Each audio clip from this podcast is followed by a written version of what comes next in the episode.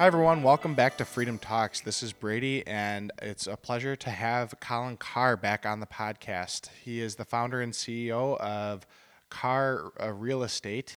He is a commercial real estate expert who has successfully completed over a thousand commercial real estate transactions while saving his clients hundreds and millions of dollars. Um, and you have grown this nationwide company. And um, we've had you on before. We had you on in August of 2020. I, I, I looked, and um, I was curious off the bat to see like what's changed for you over the past two years, and has the landscape changed at all? It still seems like everything is crazy in the real estate market. Um, how is it on the commercial side of things? Yeah, so uh, for us, we we've just continued to to grow and scale, and you know the, the game plan for us has been how can we help more healthcare providers. So um, that is a, a target for us that's very large and very important. Uh, so yeah, we're in a bunch of new states, a bunch of new markets, uh, and really just the focus is really the same though. How can we help healthcare providers capitalize on purchasing commercial real estate, you know, doing a better job when they renew their leases, helping them scale. And so really for us, the, the objective is still the same. Uh, as far as the landscape today, yeah, we were talking uh, a couple years ago, uh, you know, everyone's uh, asking the question, you know, what is the what's the market today, you know, post COVID or coming out of COVID?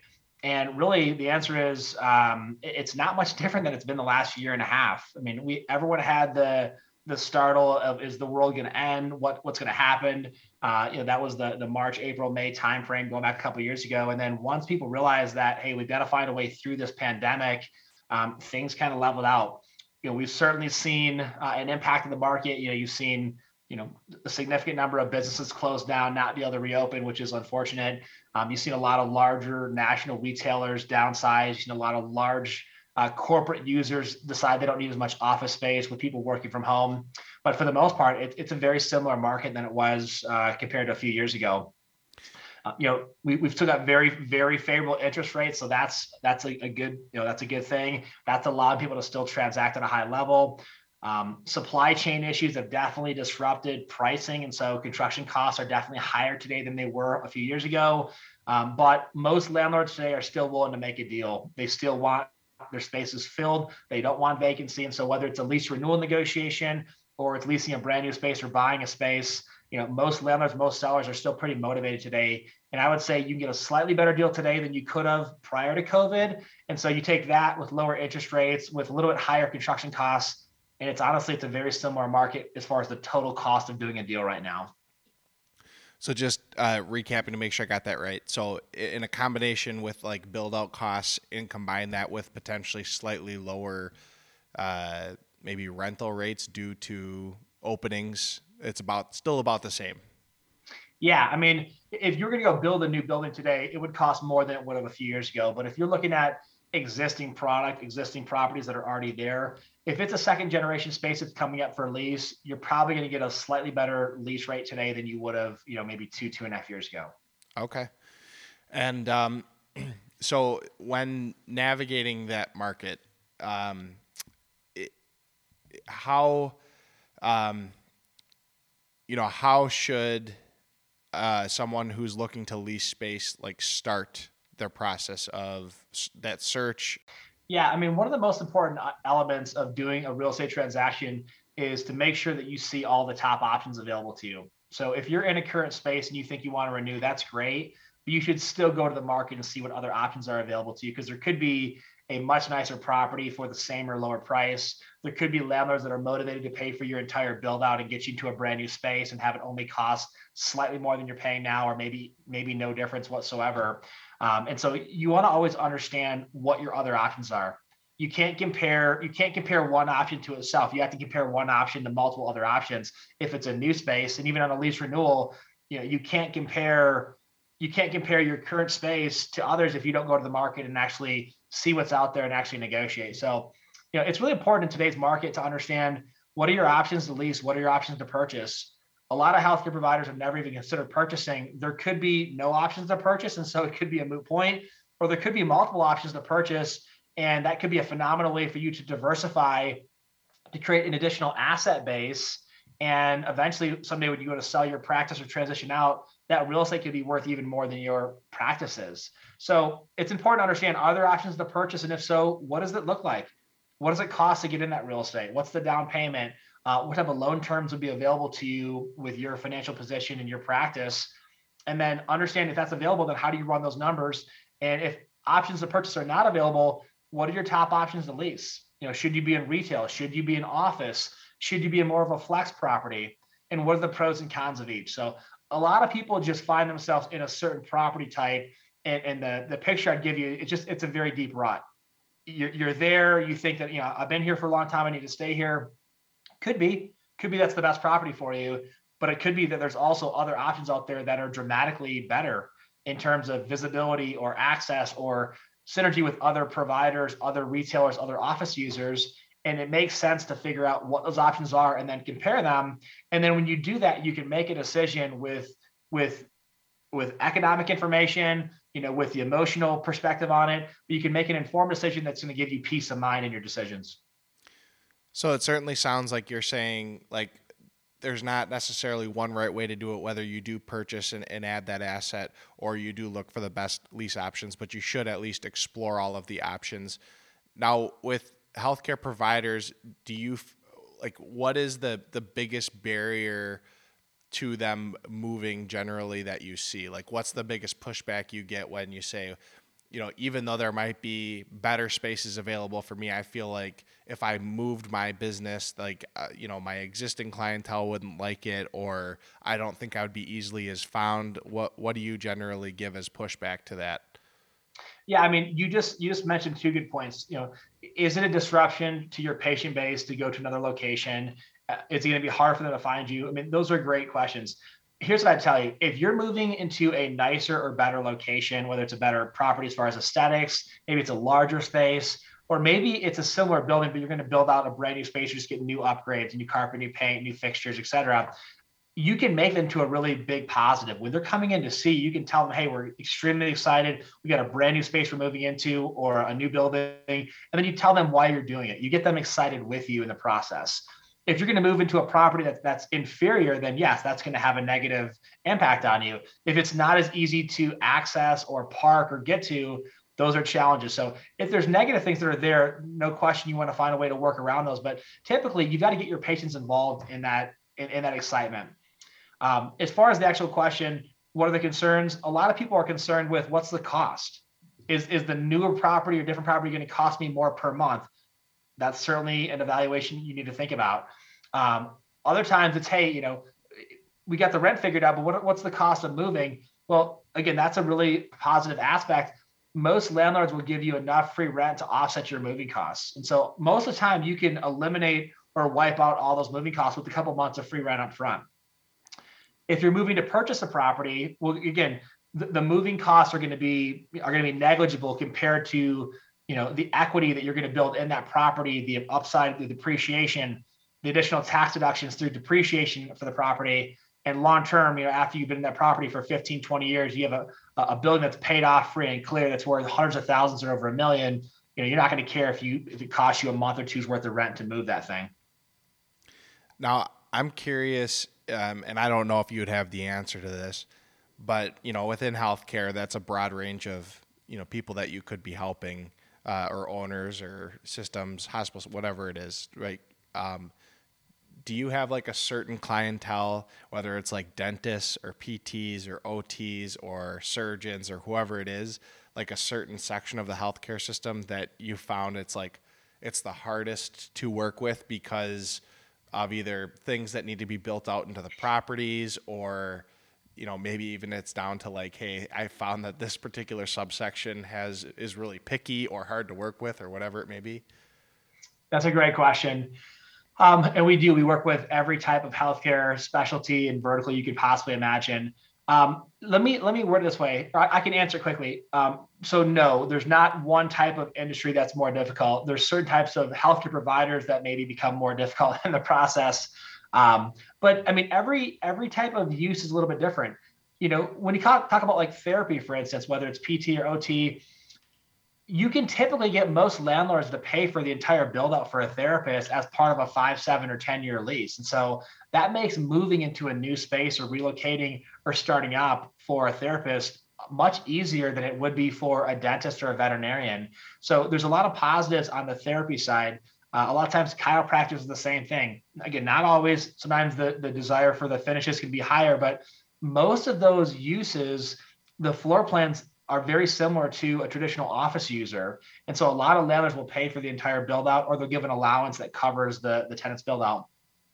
If you get into uses like dental or veterinary, um, there's a lot more involved with, with plumbing and gas lines and, and other things like that as far as fixtures, the, the cabinetry and millwork. There's just a lot more that's there. So those tend to be more expensive. Um, but there's also a lot of people that help support and work in those areas. There's architects and contractors and lenders. All they do is work with those specific verticals or industries. So, I mean, as far as building out a new space, uh, therapy, you're going to have one of the easiest build outs possible. A lot of lenders will pay for the entire thing or the vast majority, and you can you can move in, in a much uh, easier manner than you know a veterinarian or oral surgeon could. Now, does this vary state by state in terms of like deals that you can get or the way the market's going? I'm sure I'm sure that like the how populated the area has got to affect a little bit, right? Like your, your ability to no, negotiate, get deals, and things like that.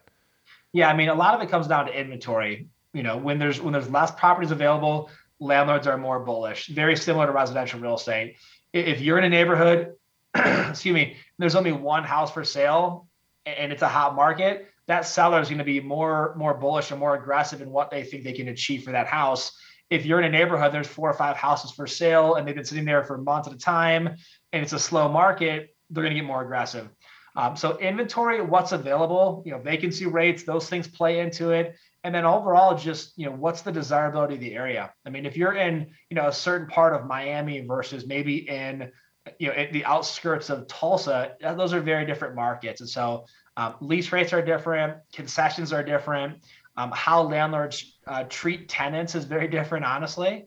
And then you can you can find yourself in a place where maybe you have a property again in an outskirt of Tulsa, but maybe you have an owner from you know Los Angeles. And sometimes they'll, they'll, they'll transfer the way they do business in, in, Los Angeles into that property or into that listing. And so the, the different regions or geographies can definitely play uh, a huge role in what you can attain economically, but also how landlords will interact with you as well.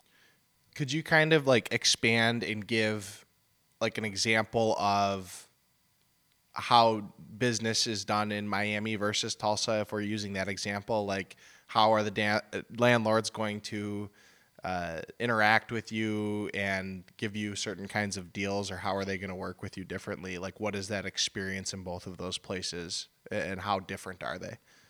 Yeah. Um, so that's a great question if we're talking about let's take a deal in, in, a portion of miami that's extremely that's extremely fast paced that is extremely low inventory uh, everything is class a those landlords are, are going to assume that multiple tenants are going to compete for that space or for that occupancy. They're going to assume that they have the upper hand. They're going to assume that whether you lease it today or someone comes by tomorrow, it's going to get leased and it's going to be probably more on their terms than it's going to be on your terms as the tenant. And so that's more of a of a you know a really aggressive market that's very tight inventory and again, typically you are competing with people. And even during COVID, even during the months when things were shut down, like in, in the March, the April, May, et cetera, um, we saw certain markets across the country, like in Orange County, certain parts of Miami, et cetera, where nothing stopped. Like, like they said, hey, we don't care the world's shut down. It's going to open back up again. And if you don't move forward this property, we're going to give it to the next person. And so we saw landlords being very bullish in those markets. Um, I think it just again, it depends on inventory. If you've got multiple spaces available you know, if you show up to a property that's got two or three vacancies and there's space across the street and down the street available, those lenders are going to get more aggressive in those deals. They're going to be more accommodating. They're going to be more likely to bend on things that are important to you. And then you get everything in between too. It might you might not have a ton of properties available, but there might be two or three you're competing with. You know, every lender's motivation is a little bit different, and so um, it's hard to stereotype them all into one category. But you know, understanding the differences in the current economy in that city, that sub market, and then what's available in the immediate area, all those things play into the negotiation. So when you're negotiating, and like you said, those bullish landlords that are kind of aggressive, and and obviously you're, you're dealing with a lot of competition. Uh, what is what does winning like look like in that scenario for whoever's trying to lease or purchase? Winning winning would be defined first and foremost. Can we get the property? Okay.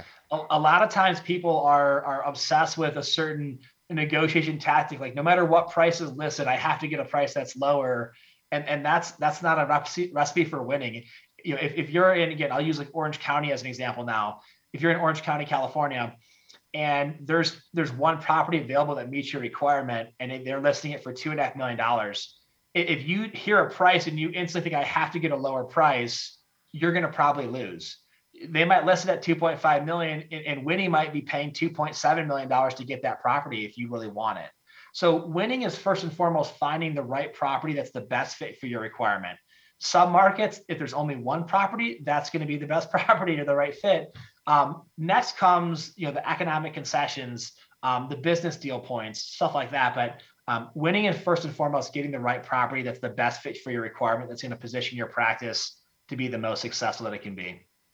And then say you're in like a moderately hot market where you can find some of those places for lease. Maybe you have some competition, but maybe there's not. And you're talking more of those concessions that those landlords might give, like the build out costs and things like that. Is that what is kind of more constitutes on on getting the best deal in those markets? Yep, absolutely. So in those scenarios, let's just call that a normal market, if you will. You're looking for a build out period. If you're leasing, it's going to cover the entire time that you're building out. You know, doing not only the actual construction, but also leading up to construction, the design, the permitting, the construction documents, all that that process takes time. And so while you might only be swinging hammers for let's say eight or 10 weeks or 12 weeks at the most during a traditional build out for a healthcare practice, it takes a five or six month period of time uh, in its entirety to actually get that done. So we're looking for a free build out period. We don't want to have anyone paying rent before you can actually occupy a space, or we don't want you paying rent while you're paying rent somewhere else. We don't, we, we don't want you paying double rent, if you will. So free build out period. Um, additionally, if we can capture free rent when you're moving into the new space, that can be used to offset your moving costs or offset your startup costs. That's another huge win as well. Um, beyond that, we're going for the most competitive lease rates possible. And again, there's there's no like set number that means it's competitive, whether it's whether it's below what they're asking or above what they're asking, it's all in comparison to what other options are in the market. Okay. Sometimes they'll quote a lease rate as a landlord, but there's nothing built into that deal. And we need to build in the TI allowance, the free rent, the other concessions. So the rent might go up above what they're quoting. That doesn't mean it's a bad deal what what constitutes a bad deal is when you compare it to three or four other options in the market and you find yourself paying more than the rest of them for a property that's maybe inferior or lower quality, et cetera. You know, lease rates, people get locked onto that kind of like interest rates, and they'll say, well, you know, what's the lease rate? Again, the lease rate is one aspect. You could have a higher lease rate, but have a much higher tenant improvement allowance or free rent package and have the total effective cost of what you pay over 10 years be less than a lower lease rate. Again, someone might say, hey, I want the lowest lease rate. But if you have to borrow an extra $100,000, $200,000 to build out a space and then pay interest on that over the next 10 years, that could total more than a higher lease rate. So you got to look at the economics of the deal in their entirety. What's the lease rate? What's the TI allowance? What's the free rent package? What are the annual increases? And then other concepts like do you have to personally guarantee it?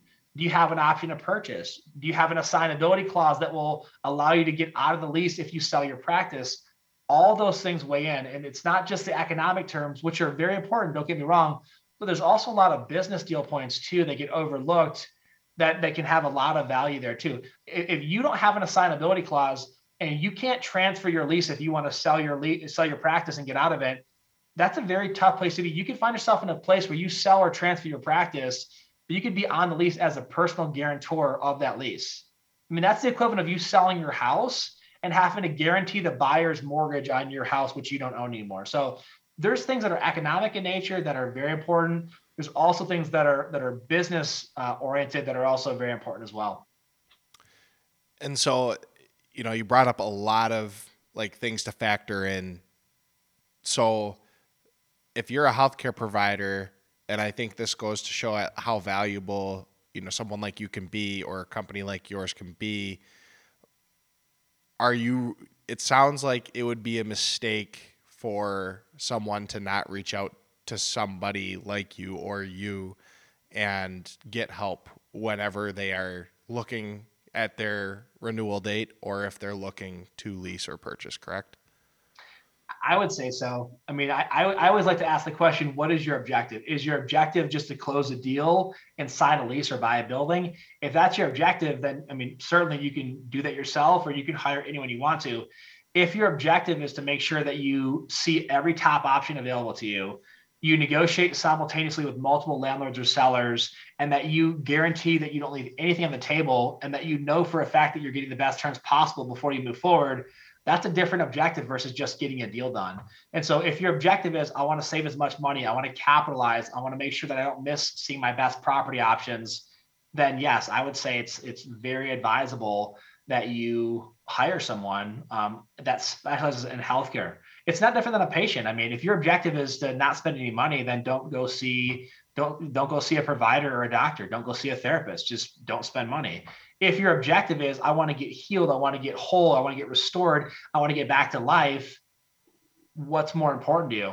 And, and so the beauty in commercial real estate is you actually don't save money by not hiring a broker. You don't save that money. The the landlord doesn't pay you a commission. They just don't pay a commission to the one side or the listing broker gets a double commission.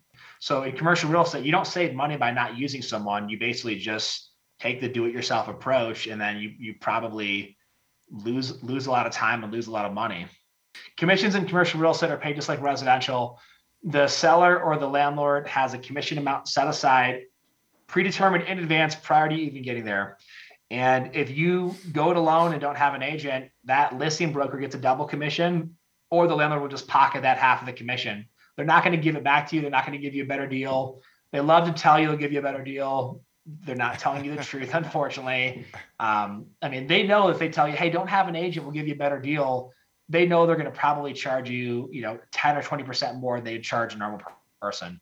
They know that you're not going to push back as much. They know that you don't have the time to push back. They know that you're busy, you're running a practice, you don't want to deal with the stress and the conflict and the confrontation. So landlords love dealing direct with doctors because they know for a fact they're going to wear them out and they don't have the, the savvy, the market knowledge, or the expertise to really push for that good deal.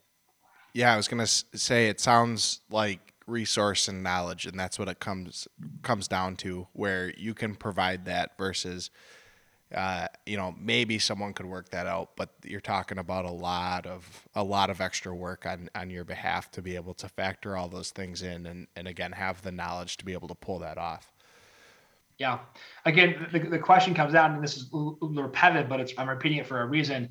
Is your objective to get a deal closed and just get it to go away for the next five or ten years and not think about it, or is your objective to get the best terms possible? That's that's what we're talking about. Is there anything else we missed in terms of like what's important to know uh, and and what are the important resources to have going into um, you know purchasing or leasing?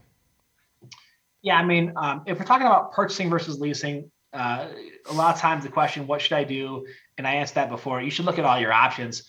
Once you actually narrow down, you should then compare the options to lease versus purchase and you should look at the cost up front like what's my down payment how does it affect my cash flow but you've got to go deeper and beyond there You've got to say all right what are, what's the principal pay down look like how much if i cut a check every month for $7000 but 3000 a month goes to pay down principal and my net worth increases by 3000 a month with the principal pay down that that puts a net effective number that's different than that $7000 check what do the tax deductions look like? If I can depreciate this this asset and I can save tens of thousands per year in tax deductions, that changes the economics as well too. I'm going to pay less to the government, but I'm I'm going to pay less to the government. I'm going to pay more to my bank, but uh, that could be a net effect difference of of you know leasing versus purchasing could be where it looks like purchasing costs more, but it could actually have an effect of of thousands of dollars less than leasing if you actually run an analysis. So you know purchase versus lease analysis that's huge uh, lease versus lease analysis is huge too. Again,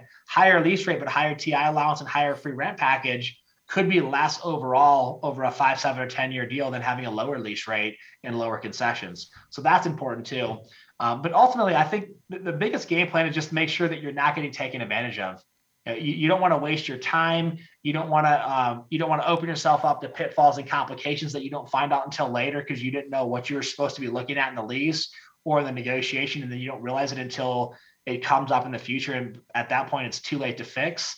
So, you know, avoiding pitfalls, avoiding complications, but ultimately, it's all about peace of mind. You want to know that you're on the right track. I mean, if a patient comes to you and says, you know, this is what I'm dealing with, this is what I've been doing, and you tell them, listen, you're doing it exactly the way you're supposed to, and if you just keep doing it over the next 60 to 90 days, you're going to be 100% restored and you'll have no issue. That peace of mind was worth them coming to see you even one time.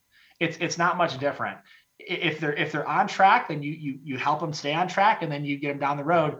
You're not going to waste their time. You're not going to cost them more money. That's not how it works. In commercial real estate, it's about being efficient. It's about keeping you in the practice so that you're not distracted with real estate or distracted with landlords. It's about helping you to capitalize so that you can be as profitable as possible. If you lose $100,000 in a negotiation, I mean, that could be 300, 400, 500,000 dollars of, of production that you have to, to obtain just to pay that hundred thousand dollar mistake because you don't keep a dollar when you bill a dollar. So it, it's about efficiency, it's about protection, it's about peace of mind, it's about capitalizing economically. It, it's why you hire a professional. It's why a patient comes to a doctor. So, um, if there's not anything else that uh, we need to go over in terms of like why it's helpful and, and how great it is for um, someone to be able to use uh, someone who's really knowledgeable in the healthcare space, especially um, to help you save all that money uh, on leases and purchasing. Uh, I, would you mind if I asked you a few questions about um, kind of how y- your business has grown over the past few years? Because I think it is, um, you know, it, it's both interesting and I think helpful for you, you know, business wise, what a lot of healthcare professionals are doing. And, and I know it's a little bit different, but, um, you know, how could you just kind of help explain some of like the key pieces to your success and your growth over the past uh, couple years, um, and, and, since we last talked to you, and and what are the plans for the future? Yeah, I'm happy to chime in in that area. Well, um, for us, I mean, we we started in Colorado back. I, I started our company back in 2009, and we spent the first five years just in Colorado, just up and down the Front Range.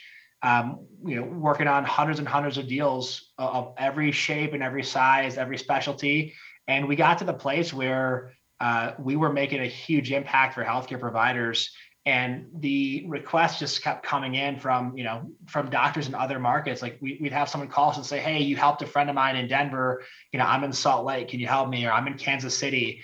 And so we just kept we just kept saying no to that and just kept staying focused to the the, the colorado market. But then in 2014 beginning of 15 um, we went ahead and expanded into our first market outside of colorado and again we were met with open arms. So that's that's been our trajectory ever since is just figuring out how we get into more markets and how we can help more healthcare providers.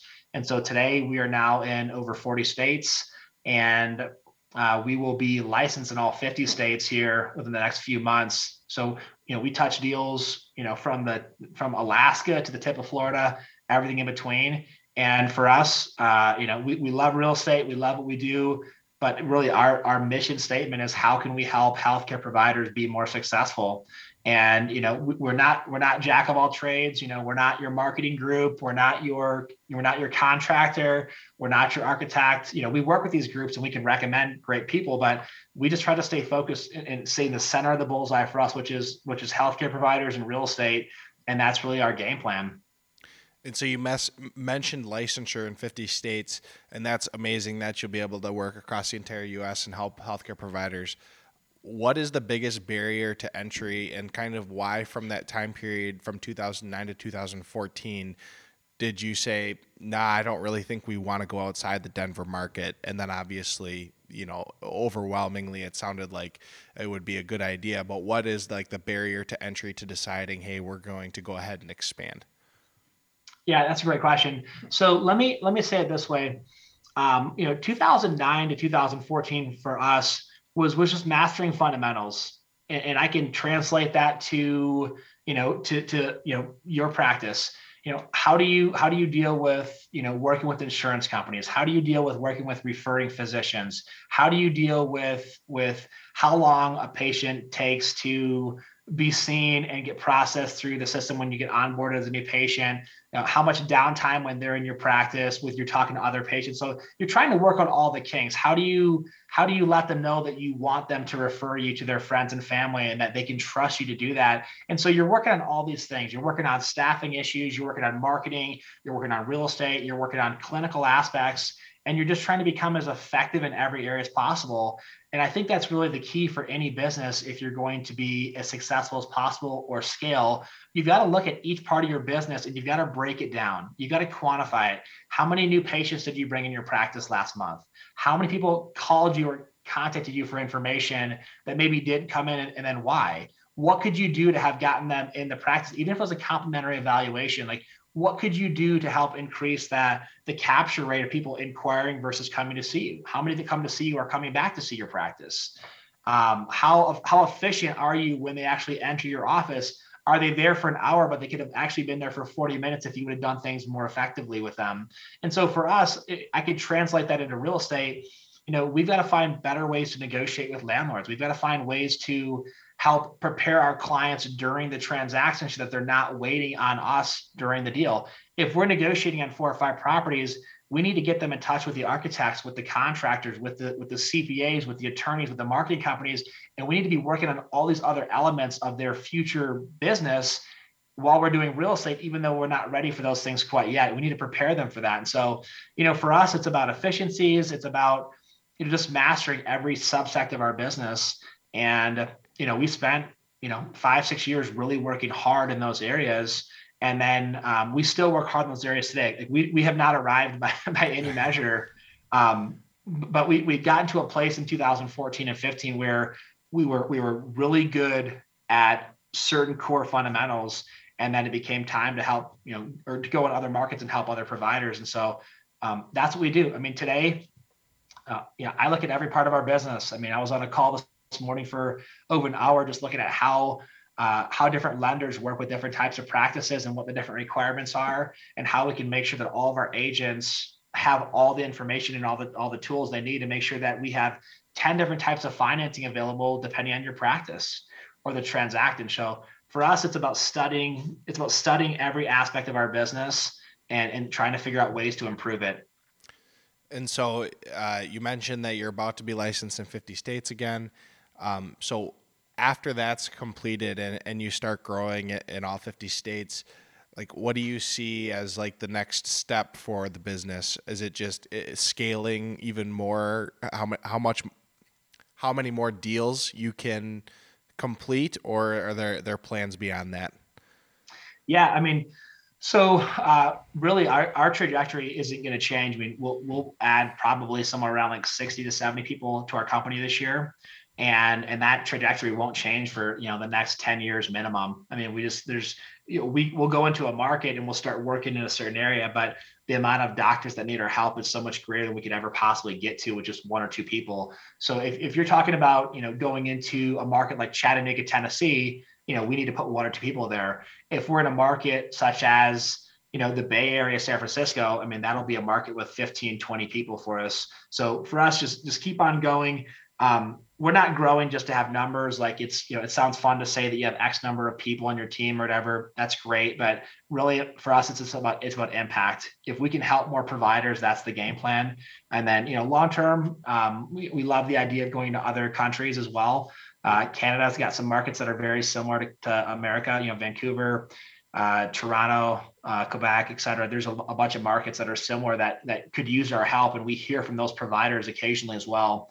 So stuff like that. There's other countries, you know, Europe, Australia, stuff like that, where the doctors need our help as well, and no one's really there to do it for them as well. So um, that that's the game plan. Is just keep keep doing what we do every day, get better at it, develop leaders, um, you know, pour into people, and and hopefully deliver the best possible results to the doctors we possibly can. Well, that's uh, that's certainly amazing, and uh, obviously the rate at which you're you're adding and growing is also amazing and, and fun to hear about. Um, and we wish you but nothing nothing but success in the future. Um, so, do you have any closing thoughts? Um, also, if you could maybe plug anywhere where you could find information on uh, your company and uh, where to go if someone is looking uh, for help with re- commercial real estate, especially in the healthcare market. Yeah, absolutely. So the best way to get a hold of us is our website, and that is carr.us, C-A-R-R.us. Uh, upper right-hand corner of our website, you can click to find an agent. You can click to get a free lease evaluation or purchase evaluation. Um, we've got a resources tab that has uh, literally hundreds of of articles, videos, uh, glossary, FAQ, and so if, if you've got a lease and you're wondering what you know what an expense stop is, like we've got a whole section on and videos on expense stops, so you can get educated um, regarding your current lease. Or if you want to know how your lease compares to the current market, even if you signed a lease last year and you want to know how you did, we'll do a complimentary lease evaluation for you, no problem. So a lot of resources there, but the best thing someone can do is just get in touch with it with an expert. Let them let them talk you over the phone or sit down in person and just tell them what you're trying to accomplish and then that person will will take over from there. Again very similar to you. If someone comes in and says hey here here's the mri of my knee here's where the pain is and here's what's going on you guys take over from there. It's very similar to us. You tell us what you're trying to accomplish what's important to you what you what you haven't appreciated or liked about your past situation or lease or property and then we start taking over from there and, and put it together well, it's certainly nice uh, being in the healthcare space to know that there's someone out there that you can contact um, and kind of feel at peace that uh, things are going to go your way. And so uh, we appreciate you coming on and thank you so much again for your time. Um, and we will link all of the social media tags as well as the phone number and emails and the website in the show description. So those links will be there. Um, Colin, thanks again for coming on and have a wonderful day. Thanks, Brady. Appreciate it.